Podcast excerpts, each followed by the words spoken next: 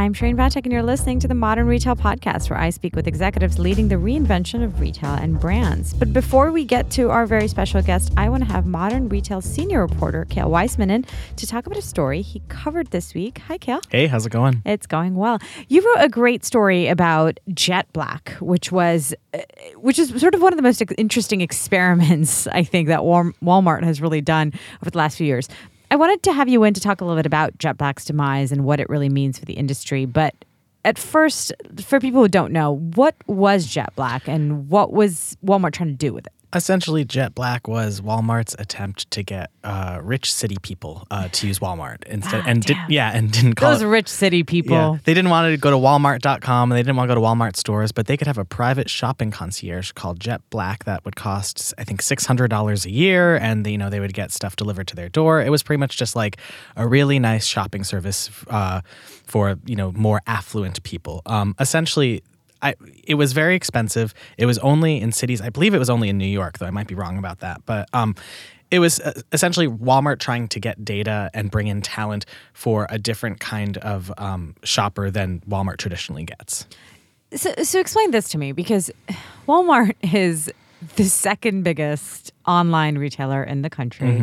Mm-hmm. It is the biggest brick-and-mortar retailer. It does very well from all accounts. I know they're trying to push into new markets. They're trying to go into grocery.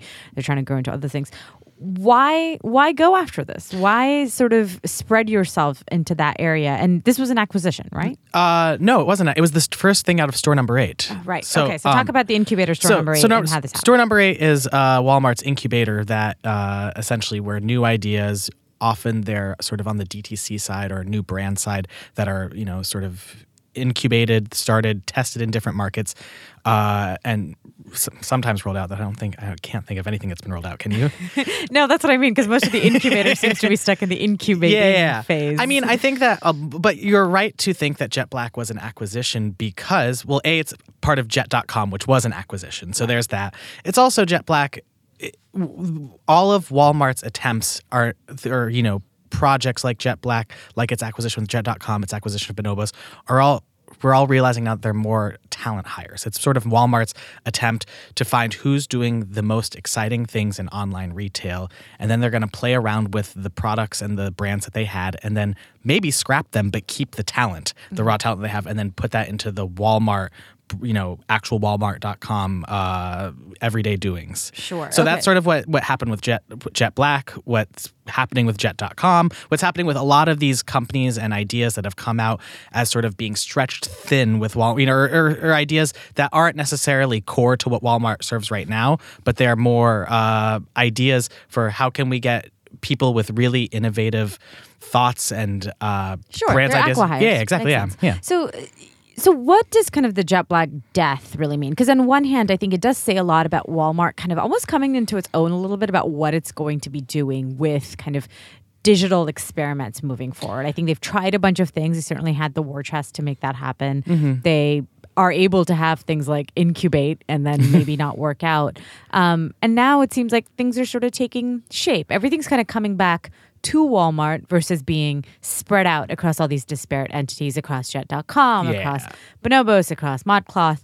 Bring it all home. Yeah, I think that's the tying bind over the last year has been Walmart's realizing that they don't need to have sort of standalone brands and services that, to attract new kinds of customers. They're bringing everything back home, as you say. I think what the sort of underlying theme around it all, which I find really fascinating, is I think a few years ago, 2015, 2016, 2017, when Walmart was looking into these companies, looking into these very beloved brand executives that they brought in, it was almost so that Walmart could gain digital credibility. So it was not doing well online in 2016. It had very few SKUs online. It was not competing well with Amazon at all. And I think that Walmart realized it needed to be big and bold, and so it needed to buy a lot of things and a lot of people. And it did that. And now what Walmart, I think, has realized is that we have these people. we don't need to launch these new services anymore. We can keep them within, and they can be within the Walmart umbrella. And we no longer need to make a big splash by saying we're going to have a private concierge service. I mean, who knows? Maybe 10 years down the line they will. But that was more sort of to prove to everybody that they were willing to make these bets and to show that they meant business when it came to online commerce. And now we know they're I think the number one online grocery provider. They're number two to Amazon. Their ability to grow their online program over the last 4 years is truly insane, and also just shows how much money they have in their coffers. One thing I often think about with sort of stories about, you know, Walmart is now number one, and, you know, obviously Amazon's number one with overall online commerce, et cetera, is a lot of these things are showing to me that, look, scale always wins. Like, there's been all this talk and all these disruptors, and everyone's out there, and you can buy things on text message if you want to buy a certain beverage. And those are great. There's innovation happening in all the corners. But when it comes to online retail, big wins, because you can sell more, and you can have the obvious sort of economies of scale and benefits of coming from scale. It's like the middle seems to be the problem. You're either really big or you're really small, but if you're in the middle, you're screwed. Yeah. And I think that what a lot of the brand leaders who are very innovative won't say, or maybe a few of them will say, is that they're looking for the big guys to scoop them up. You know, when you're in the middle, you're going to be sort of in this nether space of, I can't grow to become the next, you know, huge giant. I can't be the next Walmart, very likely. You're really not going to be the next Walmart. Right? So I need either Walmart to buy me, or I need to do something else, or I need to start a new company that's smaller, essentially. Absolutely. So you need to sort of be at one end of that spectrum.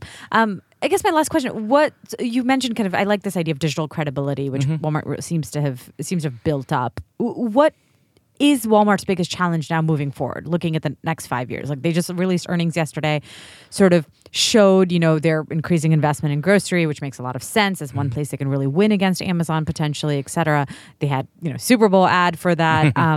So grocery is definitely one thing. What else sort of does Walmart need to really focus on in this kind of race against Amazon? Which they may never win, but they might win in pockets. They might win in pockets, and I think that the overarching realization right now is that these races with next day, same day delivery, these races with grocery, is that these are all extremely low margin businesses that more than likely won't turn a profit. And so I think the next few years will be these big companies offering all of these services and then realizing they need to scramble to figure out a way so that they can show to shareholders that it was actually worth it to, like, create this infrastructure. Because right now they're losing money. Like, with grocery is a great example. Yeah, everybody wants to be an online grocer, and they want people to either pick up in store or have it delivered to their house. But that costs so much money, and there's truly no way to make that profitable unless you figure, you know, automate everything, which no one has yet, and then figure out some other, you know, media advertising part of it that will increase basket size. You know, there's a lot of other things. And with Walmart, and I think with Amazon, and I think, you know, even smaller companies like Kroger, different things like that, they're all just figuring out how they're going to turn a profit, because right now they're definitely not with these new trials. Yeah, I think that makes a lot of sense. Kale Weissman, thank you so much for being on the show. Thank you for having me. And now on to our guest interview. The ear-piercing experience.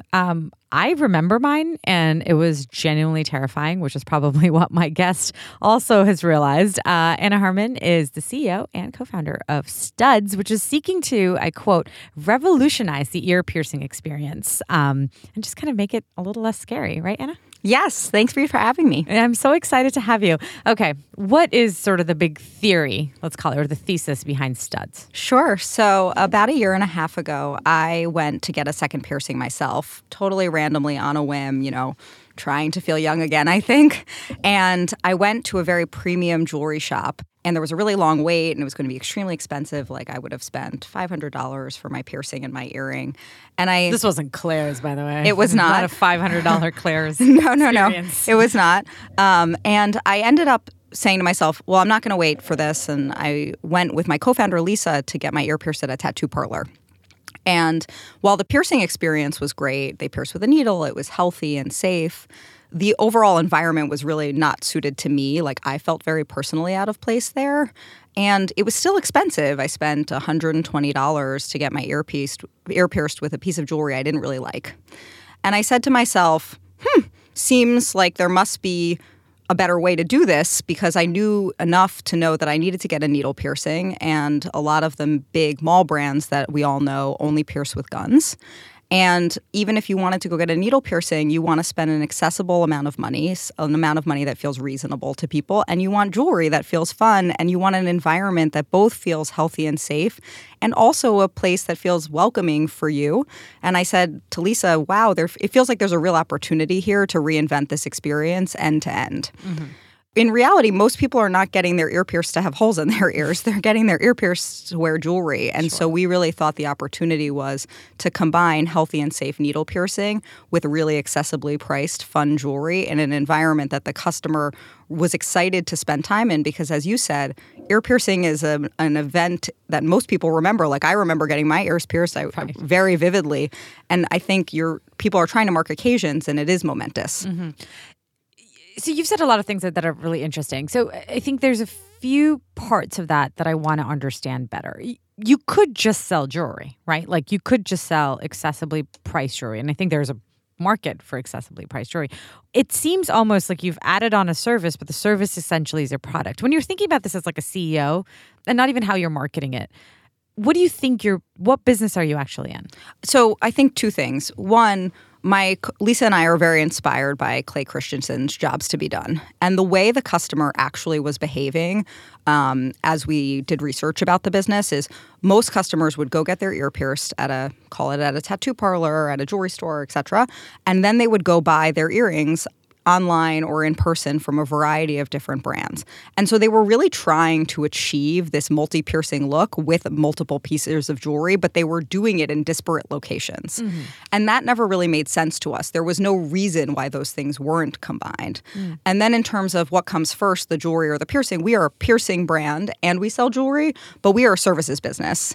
And we will always be a services business. And there are a lot of jewelry brands that exist that are using piercing for marketing purposes. That is not what we are. Right. You are a piercing company. And that's what's first and foremost.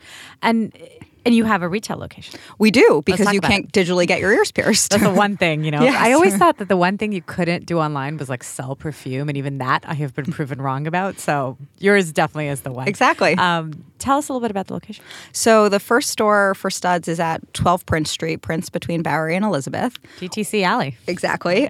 It's a wonderful location, tons of foot traffic. We really love the neighborhood.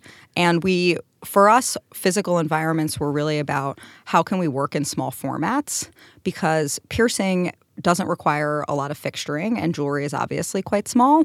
And so we were very focused on how do we take advantage of macro real estate trends where we can get shorter term leases, smaller environments in a way that actually makes sense for the customer. Like the customer for us is looking to come to a place where they can get pierced and they can look for jewelry, but it's not cavernous. There isn't tons of merchandise. Mm. And it feels, from a design perspective, like I said before, very fun, Instagrammable, but also sort of like a chic doctor's office. Yes, and I've seen photos, and that's exactly sort of the vibe that sort of I was getting from it. It's fun, it's exciting, but it's also clean and sterile, and that's a good thing. Exactly, and I think that's what the customer was really looking for. So from a design aesthetic and overall footprint perspective, we really tried to design with the customer in mind. I am interested in this because, you know, we have so many brands that come on the show that are actually online-only businesses, or at least online-first businesses. And for a variety of reasons, you know, you're very, very different because it's such a physical thing that you're actually selling. But for so many of them, they've kind of realized at some point, whether it's the $25 million or the $50 million or the $100 million revenue point, that they're like, I need retail. Like, I need physical retail. And it has lent to what we've been calling on the show sort of a little bit of like a, hello, it's important. You need a physical thing. And we've heard that from investors. Mm-hmm. We've heard it from investors who work at companies that invested in your company. When you're sort of thinking about the physical part of the company, I mean, the only way for you to grow is really to have loads and loads more locations, right? How big is the business, sort of, how do you see the business scaling, and how big can a business like this get? So I think to your first point, I agree. I think a lot of DTC-only businesses you've seen pivot back into retail as a growth mechanism. I also think there are certain types of businesses where retail always made sense because that was the way the customer wanted to experience the brand, right? For us, we are, as you say, a physical business first because we have a physical service that can't ever be digitally provided. In terms of scale for Studs, we think less about we need to get to X or, you know, Y number of locations in order to be, quote unquote, at scale. We think of it much more, how do we start to experiment with different types of formats to reach the customer in really interesting different ways? Mm. And that can mean what we call, quote unquote, flagship locations like our 12 Prince store, which still isn't that big, that are orbited by different types of formats of smaller locations that actually may make more sense in terms of reaching the customer. So we will likely, you will see likely see Studs do things like shop in shops and kiosks, et cetera, because we actually think that's a really good way to reach the customer without having to have a massive literal physical footprint. And so we're much more interested in how do you actually take advantage of the real estate trends in a way that I think, you know, the direct-to-consumer brands of 10 years ago were really able to take advantage of the advertising landscape. For us, it's much more about how do you physically expand in a way that's not incredibly capital intensive? That's an awesome way to think of it. Basically, you saw really cheap real estate on Facebook, or cheaper real estate on Facebook 10 years ago or even 5 years ago. And that was the reason they grew. And now everyone's sort of questioning, okay, the limits of essentially a brand built on Instagram, which for me, I feel like a lot of those companies were essentially marketing companies first and kind of product companies second. Right? But it made sense, I think, at the time because their quote unquote real estate, their advertising wasn't expensive. There was an arbitrage. I think the reality now is twofold. One, I think customers do want to shop in stores. There are certain products that are, I think, uniquely well suited for stores like ours, but I think they want experiences. They want to get out of the house. In particular, that's true of Gen Z as compared to millennials. And I think there is arbitrage to be had in the real estate environment now in a way that we are both benefiting from, but also our service requires. Right, exactly. You're sort of right in the middle of that thing. How do most people find out about you? So we are all about organic marketing. So We have a really intensive ambassador program. We work a lot with press. We work a lot with influencer. We are not both that interested in paid marketing, nor do we think it's actually a good acquisition mechanism for physical businesses necessarily. Like the premise of having a physical business is that the business itself should be your marketing. Like you've bought yourself a storefront and a billboard. The shop is a billboard. The shop is a billboard. And so I think for us, we are much more trying to focus on how do you create a sustainable acquisition mechanism that makes sense for our business, given that we're not only obviously going to operate physical environments, but those physical environments have to be really economically viable for us in order for the business to succeed. Let's talk about the ambassador program. How does it work? Sure. So we have about over 100 ambassadors now. They're all hyper-local. They are anywhere from college students in New York to young millennials in New York. And the way we're trying to change, I think, the way that people typically do brand ambassadorships is we don't pay them. We really want them to be invested in the brand, and that means there are interns, there are models in our photo shoots. And so we're actually trying to incorporate them into the company so that they feel really excited about it and organically want to tell their friends. We've been really inspired by what Glossier has done in that regard. I was just going to say, it's like the Glossier playbook of... Exactly. That. And I think that that's the way to actually get true brand love and customer relationships, which is... don't go pay somebody to, you know, shill your product on your behalf. Actually make them feel excited about what you're doing and let them have influence over it. Sure. And also at the stage you're in and the amount of money you have and you're still kind of very young.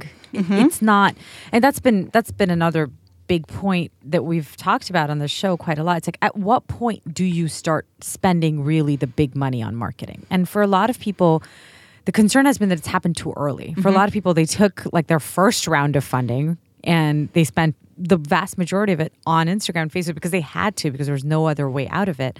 And now it's like, actually, I know like marketing's an investment and it can be important, but really, like, are you going to be telling your investors, like, I'm taking this money, I'm going to be using that for Facebook? Like that has some serious eyebrow raises, but that is what has been happening, whether indirectly or directly.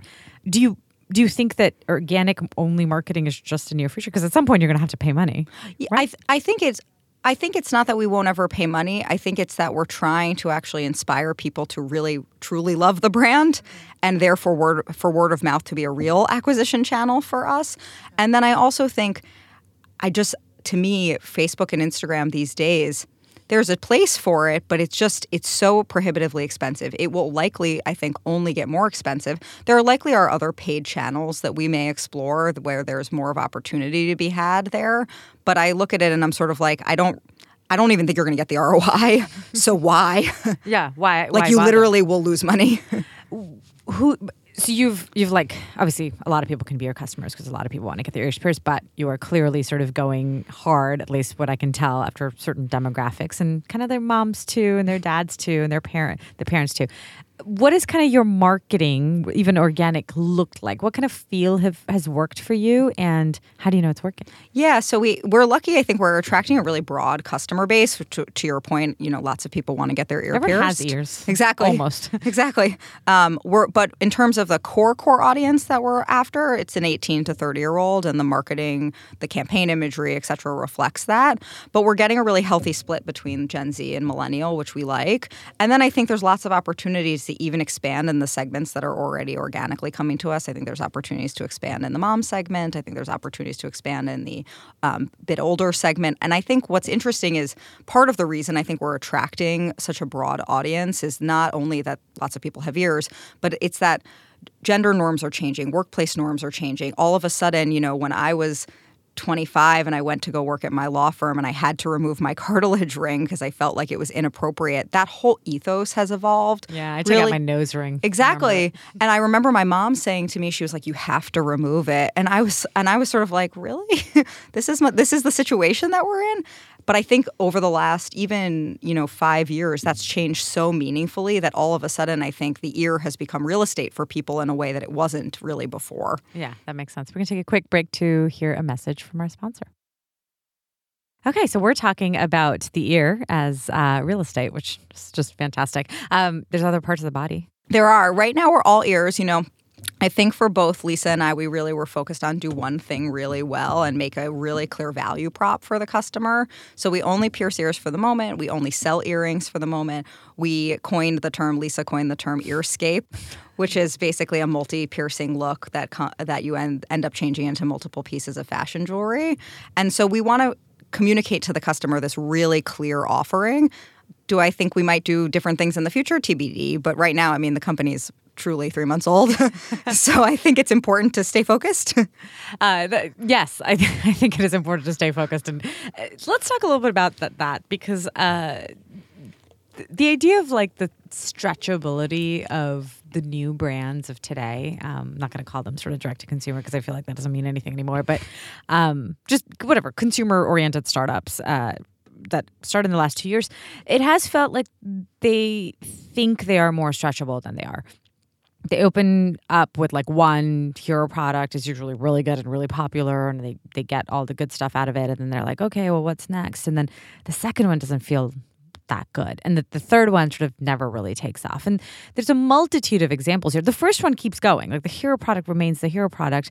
But then you start asking a little bit of like, what, like every company's just going to sell one thing for the rest of their lives? Of course not. And I know you guys are a little bit different, but I am asking you to kind of take off your Studs hat for a minute. Like, where do we go from here? Are we just going to be living forever with like thousands of different brands, each selling only one thing? Mm-hmm. And what does that mean kind of for the business model of mostly these online first native startups, but also what does that mean just for consumers? Because it starts feeling a little crazy. It's funny. I wonder, I used to work at a hedge fund called Bridgewater, and Bridgewater's thesis was all around how macroeconomies were cyclical by their nature at some level. You could see patterns and trends and how things had evolved through time. And part of me sort of wonders if the same thing is true for consumer brands, where you're going to see periods of mass consolidation and then mass fragmentation. And we are in deep fragmentation and tail land now. Yes. And then you'll see consolidation again. Sure. And it will sort of, there will constantly be ebbs and flows of that. The thing that I find very interesting is that I think the customer at some level right now has truly so many options, the tail is so long that I think there is both tremendous experimentation, like a willingness to try almost any product once. From the consumer's perspective. And then simultaneously, the churn is wild, right? Like, you'll experiment with any version of any company's hero products, and then you're like, oh, and then there's the next one, and the next one, and the next one.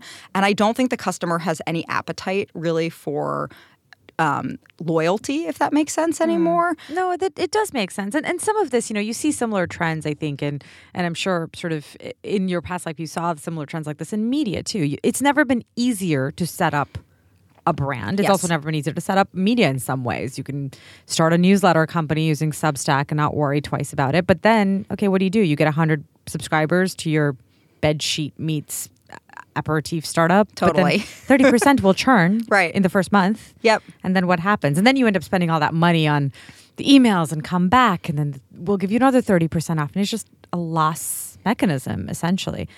What you mentioned this about consumers, but I was going to ask you then, how do investors feel about all of this? Because there was like a mad rush, it felt like, to funding a lot of these companies. And now it's like, okay, a couple are starting to go public and things don't, I mean, it was good for the GPs, but like things don't look that good. Is the calculus changing a little bit? I'm not an investor, so I can't necessarily say. But I think if I were an investor, I would be interested in either brands or products that truly had unique differentiation, actual moat associated with it, or platform businesses that can offer consolidation for customers, right? And so I think... So rolling this stuff up. Yes. Okay. And I think one of the things that you're starting to see that I think is interesting is brand holding companies... and investors being interested in brand holding companies, like places where there can be economies of scale across micro brands. I think those types of plays are really interesting. But I also sit there and I say to myself, I think the customer is really looking for all different types of products, but they don't necessarily want to shop for all of those products in different places. And so I think investors that are looking at businesses that can offer consolidation in some way of access to those products, that's a really interesting thesis, at least to me. And it makes sense, especially your business. I mean, you could do, you just mentioned shop and shops. You could kind of edge your way into a variety of physical formats that would, I think, be appealing both for the customer but also an investor who could say, okay, I don't have to like set up a whole new thing. Exactly. Every time I do this. What's kind of, I know you're only 3 months old and I hate asking this, but what's the plan? Like, where do you sort of see this as like, okay, we'll scale into a variety of different services business? Do you see yourself as saying, okay, we'll scale into very different products businesses along with our services business? What's kind of like the dream founder, co-founder that you, what do you think about? Yeah, so I think 2020, I think I'm really focused on the next 6 to 9 months. I think we have a lot of demand from customers across the country to bring Studs to other places. I think that's what 2020 is going to look like for our business. And then in terms of future products and services, like I said, I think right now I really want to nail this. And that, I think, will give us license to do other things potentially. But to your point, what I think lots of people do is they go into new products or new services potentially too quickly. Mm-hmm. And for us, I'm very focused because this is an operationally intense business that is about hospitality. Like, we need to nail this for the customer, and then we can potentially have the authority to move on. But if we don't do that, they'll never trust us. Yeah. And then I think what we move on to is about what the customer wants. I'm very focused on them telling us, not us dictating to them. Let's talk a little bit about, this kind of signals you get from the Prince Street store and kind of data and what you're hearing from customers. How are you sort of, firstly, what kind of things are you looking at? Sure. And what are you hearing from them? Well, so I think it's, you're constantly trying to understand what would they like to achieve from their experience with you that you're not currently offering. And so, for example, customers will make constant comments about assortment and suggestions about assortment. And so one particular example right now is they're asking for a broader assortment and a broader price range than we offer. Okay. And so we're listening, and we're going to try experimenting with that. Do they mean more expensive or less expensive? Both. Okay. And I think they really are trying to achieve a thing, and so we have to listen to what are they actually trying to accomplish. And in some ways, what would be amazing is if you could imagine like following customers around, seeing what else they were doing outside of your store to really understand this, going back to this jobs to be done idea. That's the attribution problem. Yeah, exactly. Exactly. And so for us, I think the biggest thing that we're focused on now is really listening to them about assortment and actually trying to understand, do we have exactly what they want? Do we have areas of opportunity? And doing that in a way that feels really light touch, though, from an experimentation perspective, because you don't want to be basically like five customers say, do you have this? And then you say, okay, we're going to jump and how high? Well, yeah, I mean, I think that's the thing. And I was going to ask, how are you asking them? Obviously, you have kind of people working in the store who they're getting pretty intimately mm-hmm. familiar with while yep. they're doing the piercings. That's a great opportunity to have that conversation. Any other kind of more quantitative ways that you're kind of asking about this? Anything else that you do, especially post-purchase, that is notable, but also you found actually results and things that you can actually look at more seriously? Not yet. I think we're doing it much more qualitatively so far. I think we will do it quantitatively through time. And then personally, like I work in the store, and so I talk to customers all day long. And I think one of the things that's really interesting about having a physical business is you have the tremendous privilege of actually getting to interact with your customers. And so few brands do that. Maybe they can do it via focus groups or marketing activations. But for us, I see customers every day. I'm going from here to the store. Right.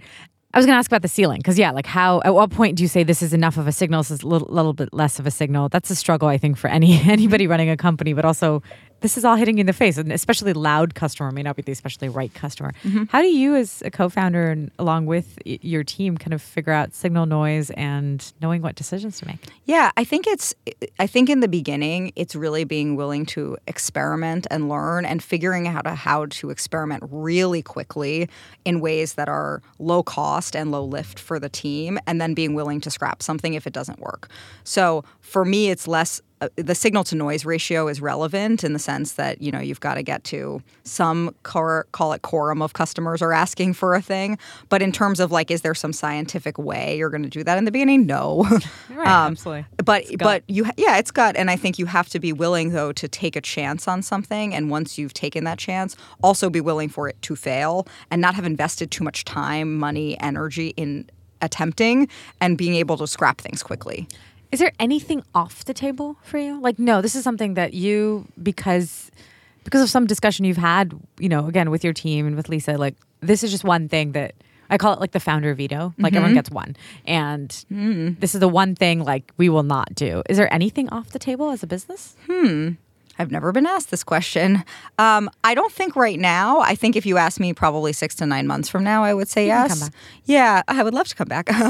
But I don't think right now. I mean, one thing I can't imagine us doing is I can't imagine us taking really long-term leases on really giant spaces filled with tons of extraneous merchandise. Not going to be a giant showroom with... Okay. I can't see that, but it feels pretty antithetical to the whole point, which is you don't have to do that. So exactly. Why would you take on that burden? Exactly. And so I think that feels like a definitely off the table. But beyond that, I think we're really... we have a culture of listening. We're really trying to be responsive to the customer. And I think that we need to not be insistent, if that makes sense. Yeah, it absolutely does. Last question. What's the biggest myth of kind of starting a business right now? Biggest myth of starting a business. That it's fun every day. Like, there are parts of it that are extremely rewarding and you feel like, wow, if I didn't do this or our team didn't work on this, like this thing wouldn't exist.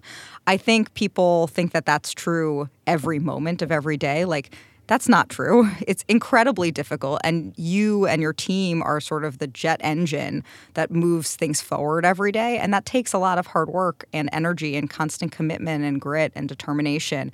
And so I think, lots of people will look at these types of businesses and say to themselves, I had that idea, I could have done that, et cetera. And I'm sort of like, man, it is hard. It is hard. It is hard. So that's the one thing I would say. Sounds good. Anna, thank you so much for being on the show. Thank you so much for having me. And that's all for today's episode of the Modern Retail Podcast, a show by Digiday. Thank you for listening. Our producer, of course, Pierre Benaume, who also made our theme music. If you like the show, please head to your iTunes store, search for a show, leave us a review and a rating. Thanks again for listening.